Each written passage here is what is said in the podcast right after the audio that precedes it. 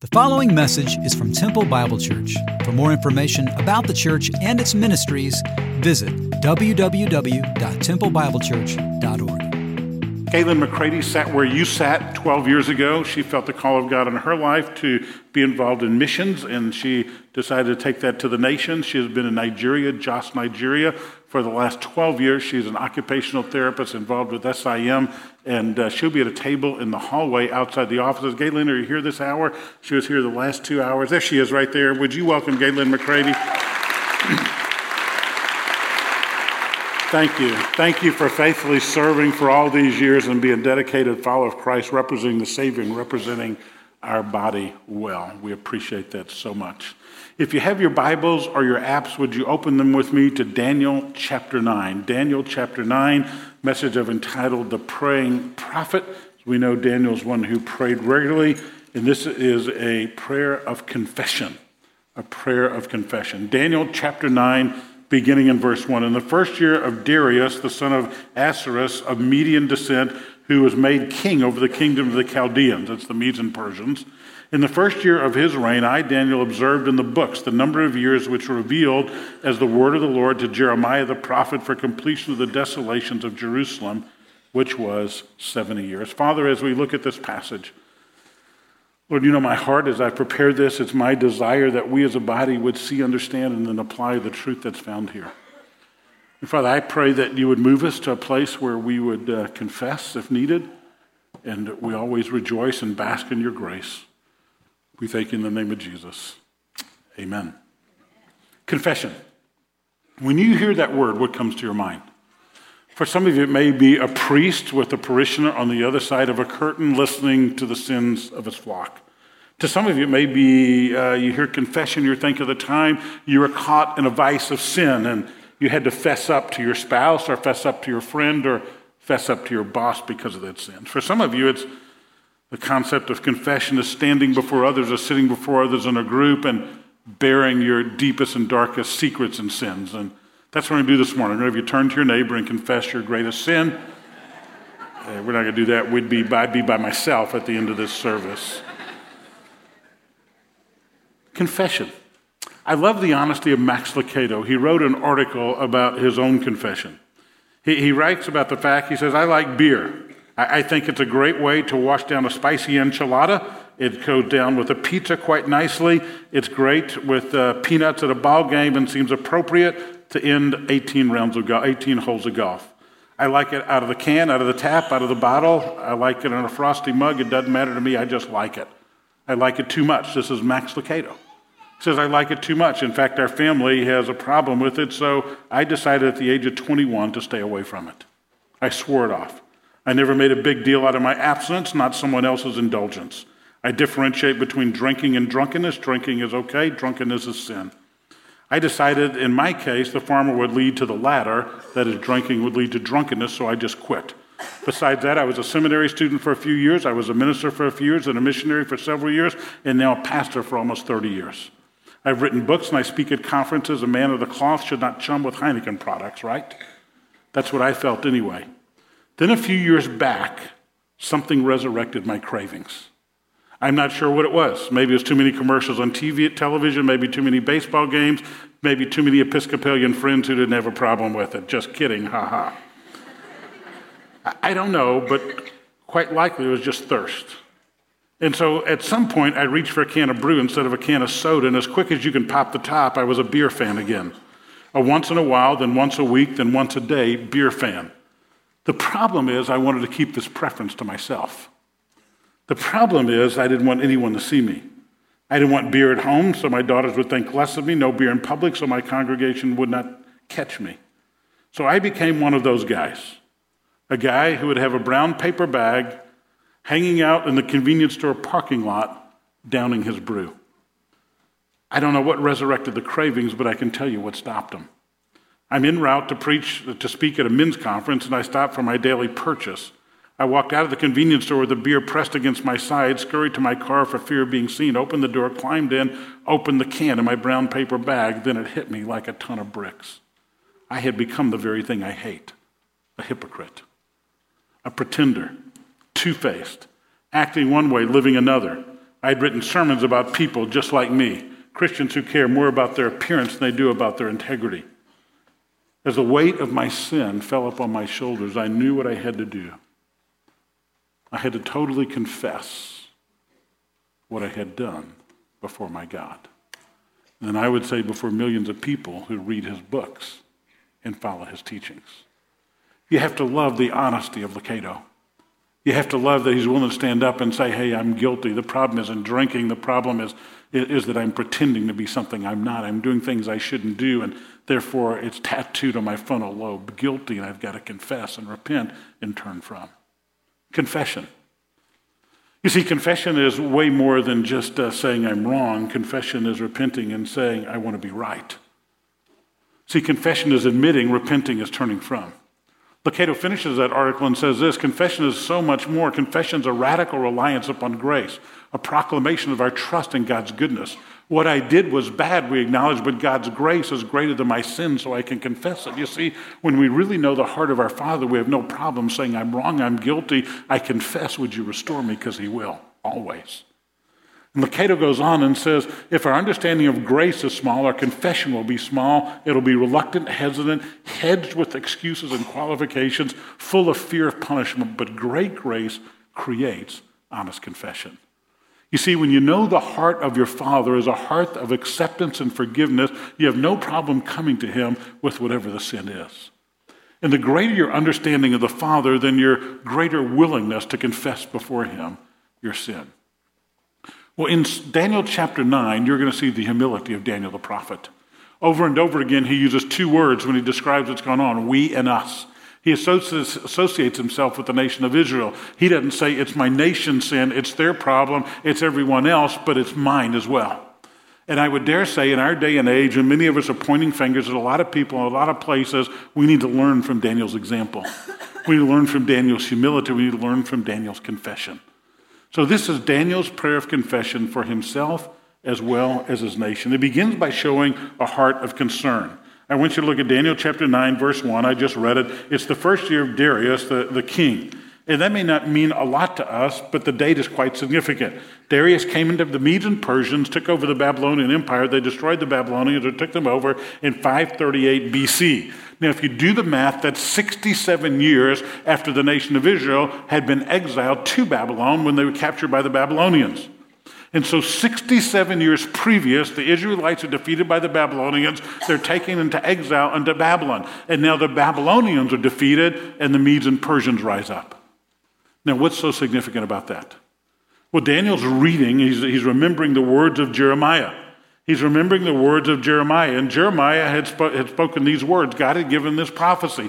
This whole country regarding Israel will become a desolate wasteland, and these nations will serve the king of Babylon 70 years. But when the 70 years are fulfilled, I will punish the king of Babylon, his nation, the land of the Babylonians, for their guilt, declares the Lord, and make it desolate forever.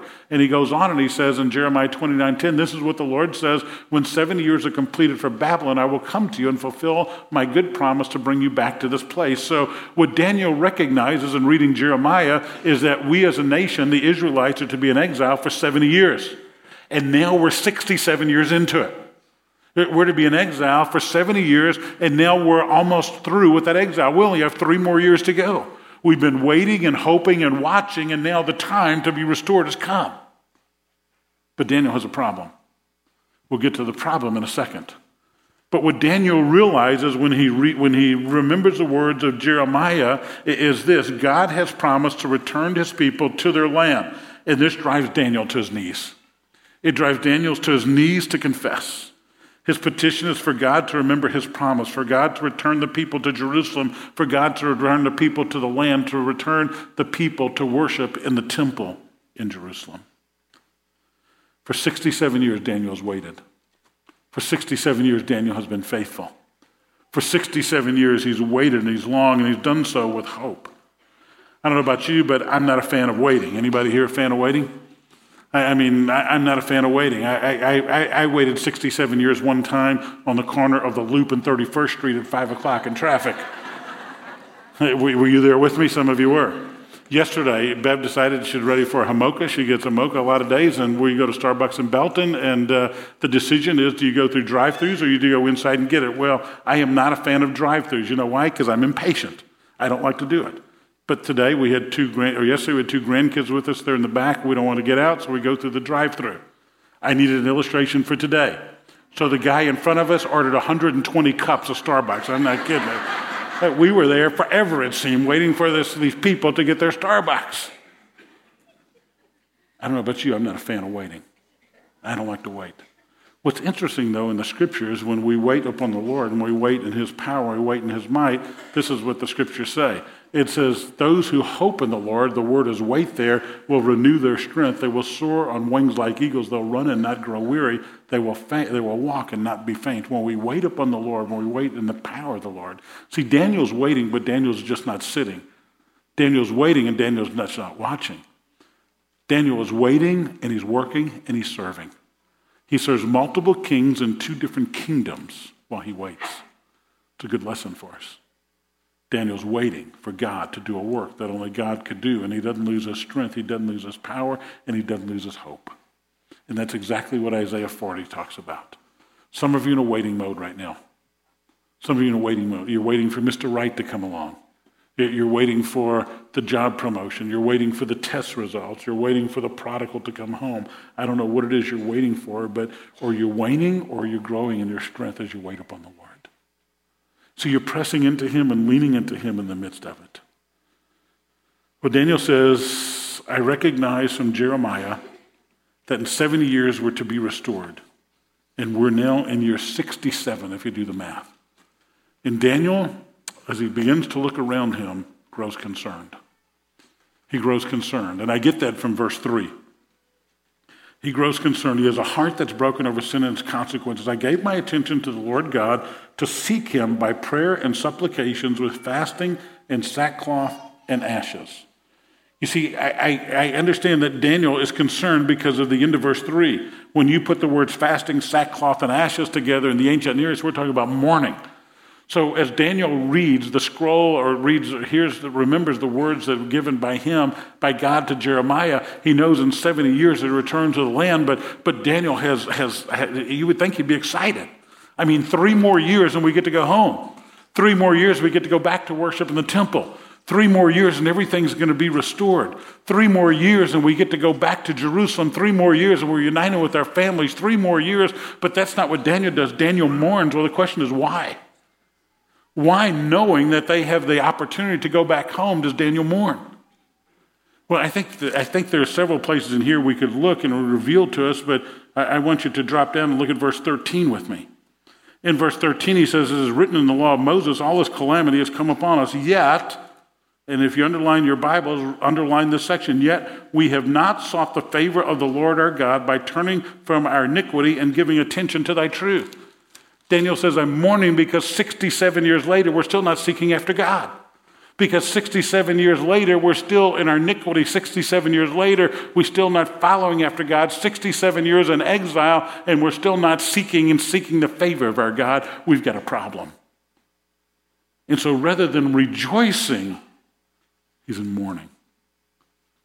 Rather than saying, only three more years and we're home, he says, three more years, we're not ready. Three more years, we haven't turned to our God. Three more years, something's got to change. And that's why this chapter is a confession by Daniel. He recognizes they as a nation are not where they need to be. And so he calls upon God to restore them. If you back up to verse 3 for a second, I don't want to miss the first phrase. So I gave my attention to the Lord God. So I gave my attention to the Lord God. What Daniel's saying is he was taking time to be in the presence of God. Don't gloss over that. He's taken time to be with God. You ever find it hard to give your attention to the Lord? You see, we talk about, or I talk about quiet times quite often. And when I was a kid, my pastor would say things, and I felt like sometimes he never fully explained what he's talking about. So I want to make it really clear to you what I'm talking about when I talk about a quiet time. I'm not talking about the hours you're asleep at night, okay? A quiet time is you in the presence of the living God. A quiet time is you with the scriptures open in the presence of God. A quiet time is you in prayer alone with God. A quiet time is you worshiping God. A quiet time is you and God. It's not church attendance, it's not Sundays, it's not Bible study, it's not small groups, it's not Sunday school class. A quiet time is you in the presence of God. Call it what you want. It's your time alone with God. And Daniel says, I gave my attention to the Lord. But What I find is a lot of us don't have, don't give our attention to the Lord. And even when we try, we become distracted or disinterested. I mean, I'm not ADD at all, but when I begin to pray, sometimes I feel like a squirrel on espresso. I mean, I'm just going a thousand miles an hour. You know, I, I, begin to pray, and my mind is over here thinking about the basketball game I watched last night, or my mind is over here thinking about breakfast the next morning. My mind is over here, maybe for you ladies, baking a cake or whatever it might be, and your mind begins to go a thousand different directions. And have to reel it back in and pray that God will help me focus upon Him and Him alone.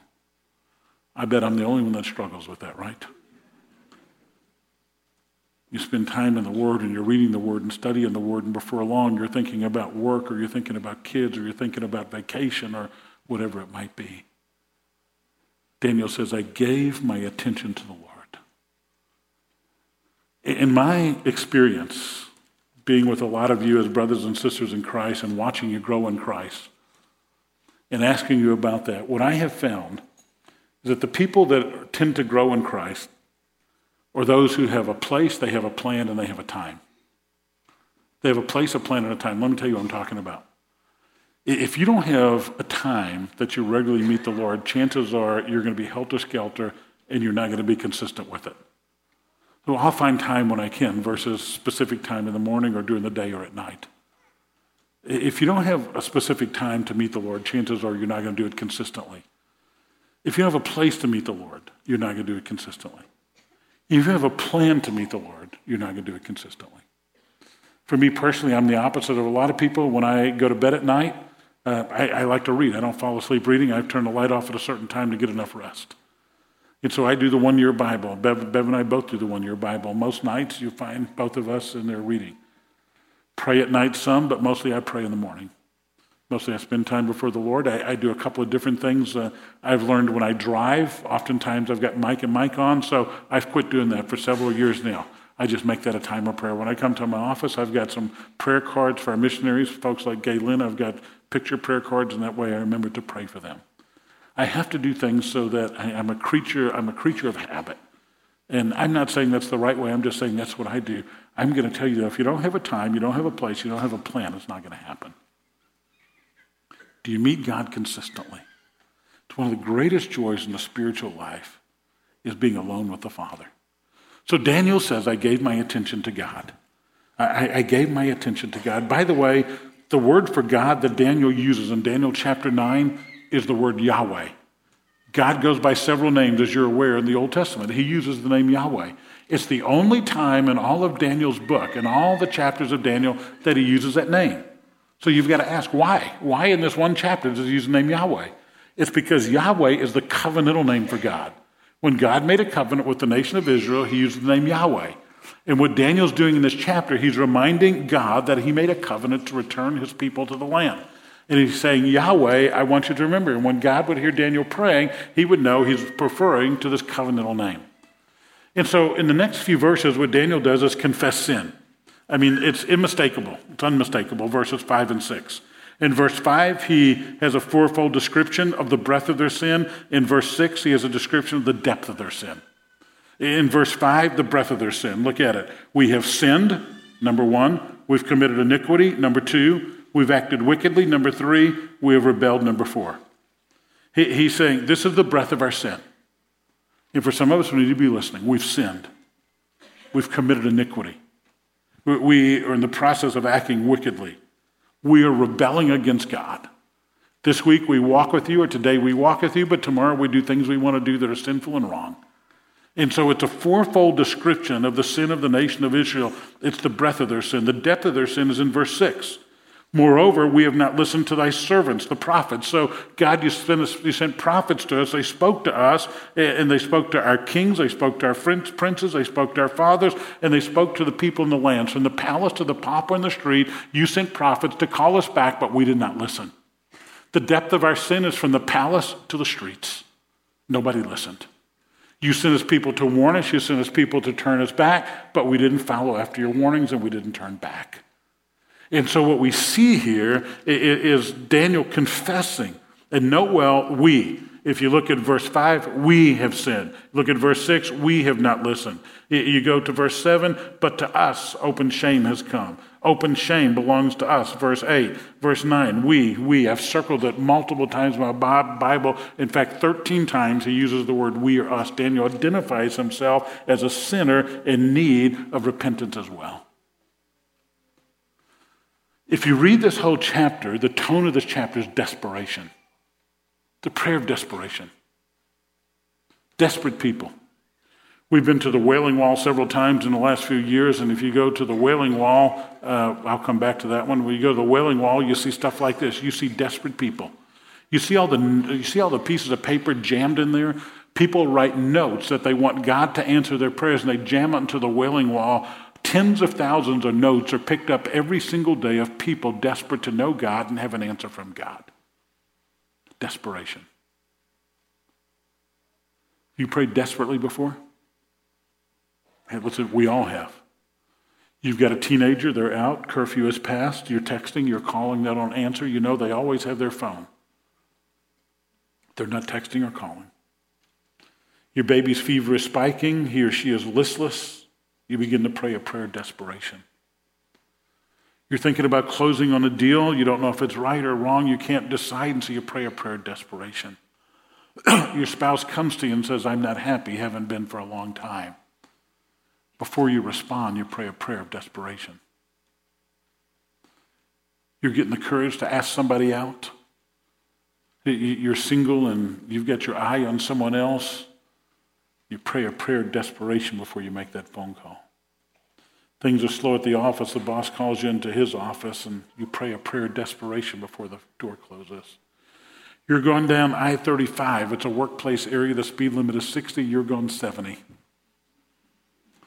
there's a policeman sitting on the side of the road. You pray a prayer of desperation that somebody's gone 75 in the lane right next to you.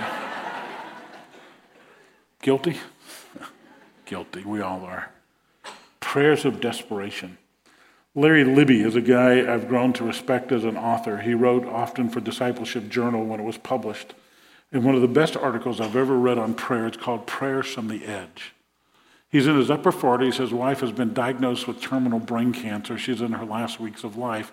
And he writes this article, Prayers from the Edge. He says, When you pray from the edge, it's not filled with stained glass reveries. You're not kneeling at the bedside, focusing upon the soft shafts of the morning light. When you pray from the edge, you pray prayers you don't learn in Sunday school, at your mother's knee, in Bible college or seminary. When I prayed prayers from the edge, they weren't filled with music and laughter. They were filled with despair, fear, and nausea. A prayer from the edge sometimes sounds like a sob, sometimes a burst of frustration. For me, at times, it was a sigh of loneliness and a cry of anguish that tore the marrow of my bones. Prayers of desperation. Praying for the prodigal, praying for your marriage, praying for your spiritual life, praying for your friend. Prayers of desperation. And that's where Daniel is. I mean, three years to go and the nation is still in sin. And he's praying this prayer of desperation. God, help us to do something. Help us to turn from our ways. Help us to become something we haven't been. This is what David prayed in Psalm 39 Hear my prayer, Lord. Listen to my cry for help. In Psalm 130, he says, Out of the depths I cry to you, Lord. Lord, hear my voice. Let your ears be attentive to my cry for mercy. God, I'm begging you. I'm pleading with you. God, listen to me. We're in a desperate situation, and only you can bring us help. We need you, God. That's Daniel's confession. From his confession, he moves to the consequences of their sinful behavior the consequences. Quite interesting.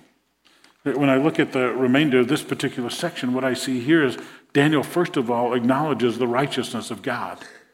If you look at verse, uh, if you look with me at verse 7, he, he says, Righteousness belongs to you, O Lord. And then you drop down to verse 14 in the middle of it, For the Lord our God is righteous. God is right. God is the one who's always right. He is the one who is righteous. He is the one who is holy. God, what you're given to us, this exile for all these years, is right because we have turned away from you. God, we're convicted of sin, convicted not of false guilt, but true guilt. God, you are righteous, and because of that, because you are right and we are not, because you are holy and we are not, the consequences are difficult because we've been disobedient. We've been disobedient. I mean, it's amazing the way he describes their disobedience in so many different ways. Where he saw in verse 5 a fourfold description of their disobedience. Then, if you just work with me, look at verse 8 at the end of the verse. We have sinned against you. And then verse 9, we have rebelled against you. Then in verse 10, nor have we obeyed you. Then at verse 11, we have transgressed, we have turned aside, and we have not obeyed. Over and over and over, Daniel says, We are wrong. And then in verse 13, we have not sought the favor of God. 67 years into it, and we still haven't sought God's favor. We are trapped. We're trapped in this spiritual apathy. We're trapped in this spiritual lethargy. As Bev and I have been praying together, one of the things we're praying for for TBC is that we would be passionate followers of Christ, that we would not be lethargic in our spiritual life. You know, when the same people have been doing the same thing for a long time, I think it's easy for us to depend upon us rather than your own walk with God.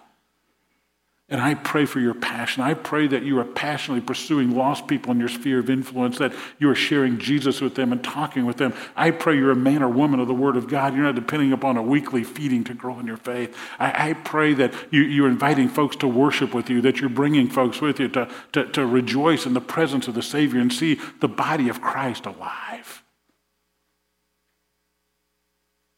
I pray when we worship, we could worship like these kids unbridled enthusiasm for the living God. See, some of you get way more excited watching a basketball game yesterday than you ever have in worship. I heard you screaming from my house. Your team's winning and you're going crazy. When's the last time you've gone crazy in worshiping the living God? Alone or here? Unbridled passion for a Savior. For some of us, our confession is God, we become staid. We become tasteless and passionless. Well, he goes on and he says, We've been disobedient. We've also brought shame upon ourselves. We brought shame upon ourselves. It's hard to admit, but sometimes when we sin, the result is that we become shamed, ashamed. Look at verse 7. Righteousness belongs to thee, O Lord, but to us, open shame. Verse 8, open shame belongs to us.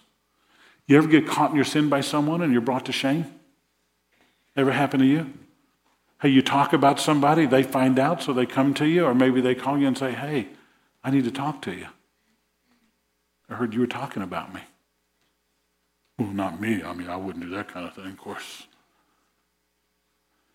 Several years ago, I've shared this story before a couple of times actually. Several years ago, um, I love Monday Night Football and I love Blue Bell ice cream. It's a great combination. And uh, so Monday night, uh, I, my, this is years ago, my kids are home and uh, everybody goes to bed. I kiss Bev goodnight and I stay up and watch a little football. And uh, I, I'm laying there just watching the football game, and all of a sudden I hear from my freezer, Eat me, eat me, eat me, eat me and there's this golden rim container screaming from my freezer come and get me come and get me rescue me from this ice. And so i did that thing and uh, so i decided i don't want to go through the effort of getting a dish and getting a spoon and having to take it out and put it in there so am i the only one that's ever done that? Let me see. Confession time. Raise them high. I want to see them i'm looking. I'm watching. I only got one eye but i'm okay. Good. I'm absolving my own guilt right here so I get this container of Blue Bell. I'm laying in front of the television, uh, not even on the couch because I want to spill on the couch. So I, have got a dish towel under it because I know it's going to drip a little bit. And so, man, I, I'm, I'm full game on right now, okay? And so I'm gone for it, and I'm gone to town, and uh, I hear a noise behind me. And it's her sneaking up on me. She told me she was going to bed. And she asked a question What are you doing? Well, I've cradled that thing so close to my body. Watching football. Well, she saw my arm gone about 100 miles an hour before that. What else are you doing? Well, there was just a little bit left in the container, babe. And so I decided, well, there was just a little bit left in the container, but I'd been tacking it for the last half an hour, so that's why there's a little bit left in the container. And I was just embarrassed in front of my own wife. Hey, babe, I'm sorry. My parents taught me better manners, and I should put it in a bowl, and I shouldn't eat so much because I'm fat already, and I don't know why you love me anyway. And just groveled in the dirt while I was there. You ever feel that way? Daniel says, Hey, we've been brought to open shame. We've turned away from you. We haven't listened to the prophets. We walk in disobedience. We transgress. We act wickedly. We rebel. And we haven't admitted it. We drink beer in a parking lot in a brown paper bag because we're hypocrites. And Daniel says, That's us. That's us. We've brought this shame upon ourselves, and we're without excuse. We can't make any excuses. Look at verse 9. You're a compassionate forgiving God, but yet we rebel. Verse 10, you sent us prophets, but we don't listen. Verse 11, you spoke through the word, the law, but we didn't obey. And most importantly, verse 14, you're righteous, and we don't seek your favor. Wow. They're just caught up in their sin. Caught up in their sin. They become complacent. They become apathetic. Maybe it's because they've been in Babylon so long, they became like the Babylonians. But in Daniel's confession, my friends, it's very thorough, it's very specific, it's very detailed. There's no blaming, there's no making excuses, there's no finger pointing. He just says, guilty. Guilty. We're guilty. And so after that prayer, Daniel makes a heartfelt request. He understands the grace of God and that God forgives and in verse 16, he talks about the desolation of Jerusalem. In verse 17, look at that verse with me. So now, O God, listen to the prayer of your servant with his supplication, and for thy sake, O Lord, let thy face shine upon the desolate sanctuary. God, the temple is empty. The temple is not a place of worship anymore. God, would you bring us back and let us worship again? God, would you restore us? That's what Daniel's asking. God, bring us back to that place of worship. Bring us back to Jerusalem. And look at the end of verse 18. Not on account of any merit of our own, but on account of your great compassion. God, we don't deserve this. We don't deserve your forgiveness. We don't deserve your grace. We don't deserve any of that. So, God, we're not asking, we're, we're, we're not asking because of what we've done. We're asking for you to display mercy to us. You are Yahweh, the covenantal keeping God. Would you have mercy and bring us back to our place? And following Daniel's heartfelt request, we know God always answers prayer. Maybe not to our liking, but God does answer prayer. And the rest of this chapter is his answer to Daniel's prayer. And we're going to look at it in detail in two weeks because it contains prophetic section called the 70 weeks of Daniel, but I want you to look at verse 20. While I was speaking and praying and confessing my sin and the sin of my people and presenting my supplication before the Lord my God on behalf of the holy mountain of my God, holy mountain being Mount Zion, Jerusalem, while I was still speaking in prayer, then the man Gabriel, whom I'd previously seen in a vision, came to me in extreme weariness about the time of the evening offering. And basically, what he tells Daniel in the remainder of the chapter is the Messiah is coming, take heart, and he's also coming back take greater heart. Daniel, I've heard you. I'm going to take you back to the land, but not only am I going to take you back to the land, I'm going to bring Messiah.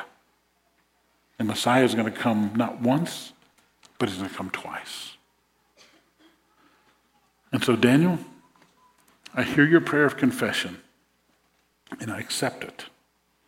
When I look at this chapter, my friends, here's what I see denial results in guilt, confession results in freedom. Denial results in guilt, confession results in freedom. You know, as I was preparing this message, I found myself on my knees in my office this week. It's easy to confess the sins of our nation, those are in our face right now. It's actually easy to look at our church and to confess our sin. The hardest thing is to look at ourselves and confess our sin. So I was on my knees in my office. I opened up the Bible to Psalm 139. And this is what I prayed on my knees Search Gary, O God. Know Gary's heart. Test Gary and know my anxious thoughts. See if there's any offensive way in Gary. And lead Gary in the way of everlasting. So I just listened. God, what about my heart? Two things came to my mind. I didn't hear a voice, but the Spirit of God impressed on me. Thing number one was this Hey, Gary, why is it that when other ministries thrive, you become jealous instead of rejoicing sometimes? Why is that?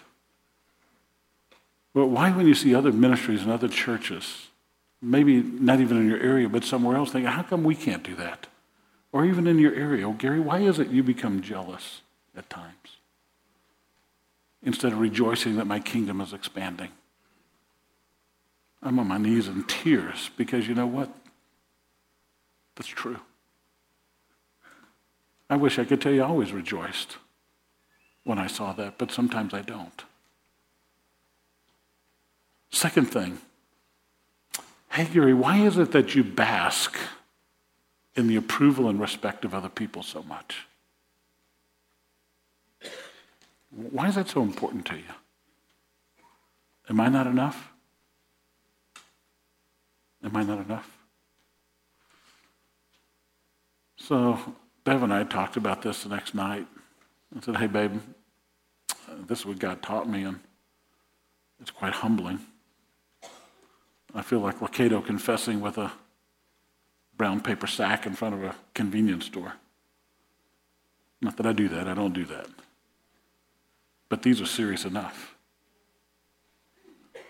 And you may not want me as your pastor next week. I don't know. You may say, hey, I want a guy that's better than you. That's okay. Because here's what I do know I know that our Father accepts us when we confess. He says, When I kept silent, my bones wasted away through my groaning all day long. For day and night your hand was heavy on me. My strength was sapped as in the heat of the summer. Then when I acknowledged my sin to you and didn't cover them up, I said, I will confess my transgressions to the Lord, and you forgave the guilt of my sin. You see, what happens is when we can't admit that we're sinners and we harbor sin, we groan under the weight of that sin. But then when we're willing to confess that sin, God says, I'll take it away and forgive you. So I want to conclude by doing this. I was praying. In fact, I had my some guys pray for me. I, I don't know how to quite end this service. The deacons met on Wednesday night, and I said, I want to end the service. I feel like God has spoken to me, and I want him to speak to our people. I want to speak to our people. So I don't want you to respond in false guilt. I don't want you to respond because of shame. I want you to respond because you understand the grace of your Father. And I love Lucado's first quote. When you understand the greatness of your God, then you're willing and able to confess the greatness of your sin. So for some of you this morning, your spiritual life is struggling. When I talk about Daniel spending time in the presence of God, if you were honest this morning, you would say, Gary, I'm the guy who's not doing that. I'm the woman who's not doing that. I'm the person whose spiritual life, I'm not defiant against God, I'm just distant from God. And my spiritual life is not what it needs to be because I'm not a man or the woman of the word. I'm not a man or woman of prayer the way I should be. I'm going to ask you to do a brave thing this morning. I'm going to ask you to stand right now. If that's true of you, right where you are right now. My spiritual life isn't what it needs to be. I, am not the person that spends time. Because I want to pray for you. I want to pray for you. Some of us, for some of us, your family's a mess. Your family's a mess. You are harboring bitterness towards a husband or a wife, to a son or a daughter, a son in law, a daughter in law. You're mad at them, you're angry at them, you put up with them, but you don't really love them in an unconditional way. You become distant and bitter and cold, maybe unfaithful and unloving. Maybe it's with a sibling, maybe it's with in laws. but things in your family aren't the way they should be. I want to pray for you too. Would you stand up if that part of your confession this morning? For some of us, we harbor unforgiveness. There's someone you cannot forgive, someone you need to apologize to, and you won't apologize. And so you're an angry person. Your heart is filled with unforgiveness. And you just stand before the Savior this morning and confess that sin. Would you stand up right now? And finally, for some of us, you've got a judgmental, critical spirit. A judgmental and critical spirit. You assign motives to people. You gossip about them. You judge them based upon the way they dress, the color of their skin, the decisions they make, their political preferences. You become critical and judgmental. Would you stand? That resembles you. Now let's all stand together. Every one of us coming before God and saying, God, you're a great God, and because of that, and because of the great grace that you extend to us, because of that grace, we confess greatly. And Father, we recognize that confession is admitting sin, repenting is turning from sin. And so we just don't confess so we feel better about ourselves. We repent, asking you to turn us back towards you. Father, give us a passion for Jesus. We're going to look at the resurrection next week and give us a passion to pursue him. Give us a passion for our families. Help us to seek reconciliation when at all possible. God, we drop the chains of unforgiveness at the foot of the cross right now. God, the critical judgmental spirit some of us have. God, it's just wrong. We live in fear and suspicion rather than trust and love. We confess that.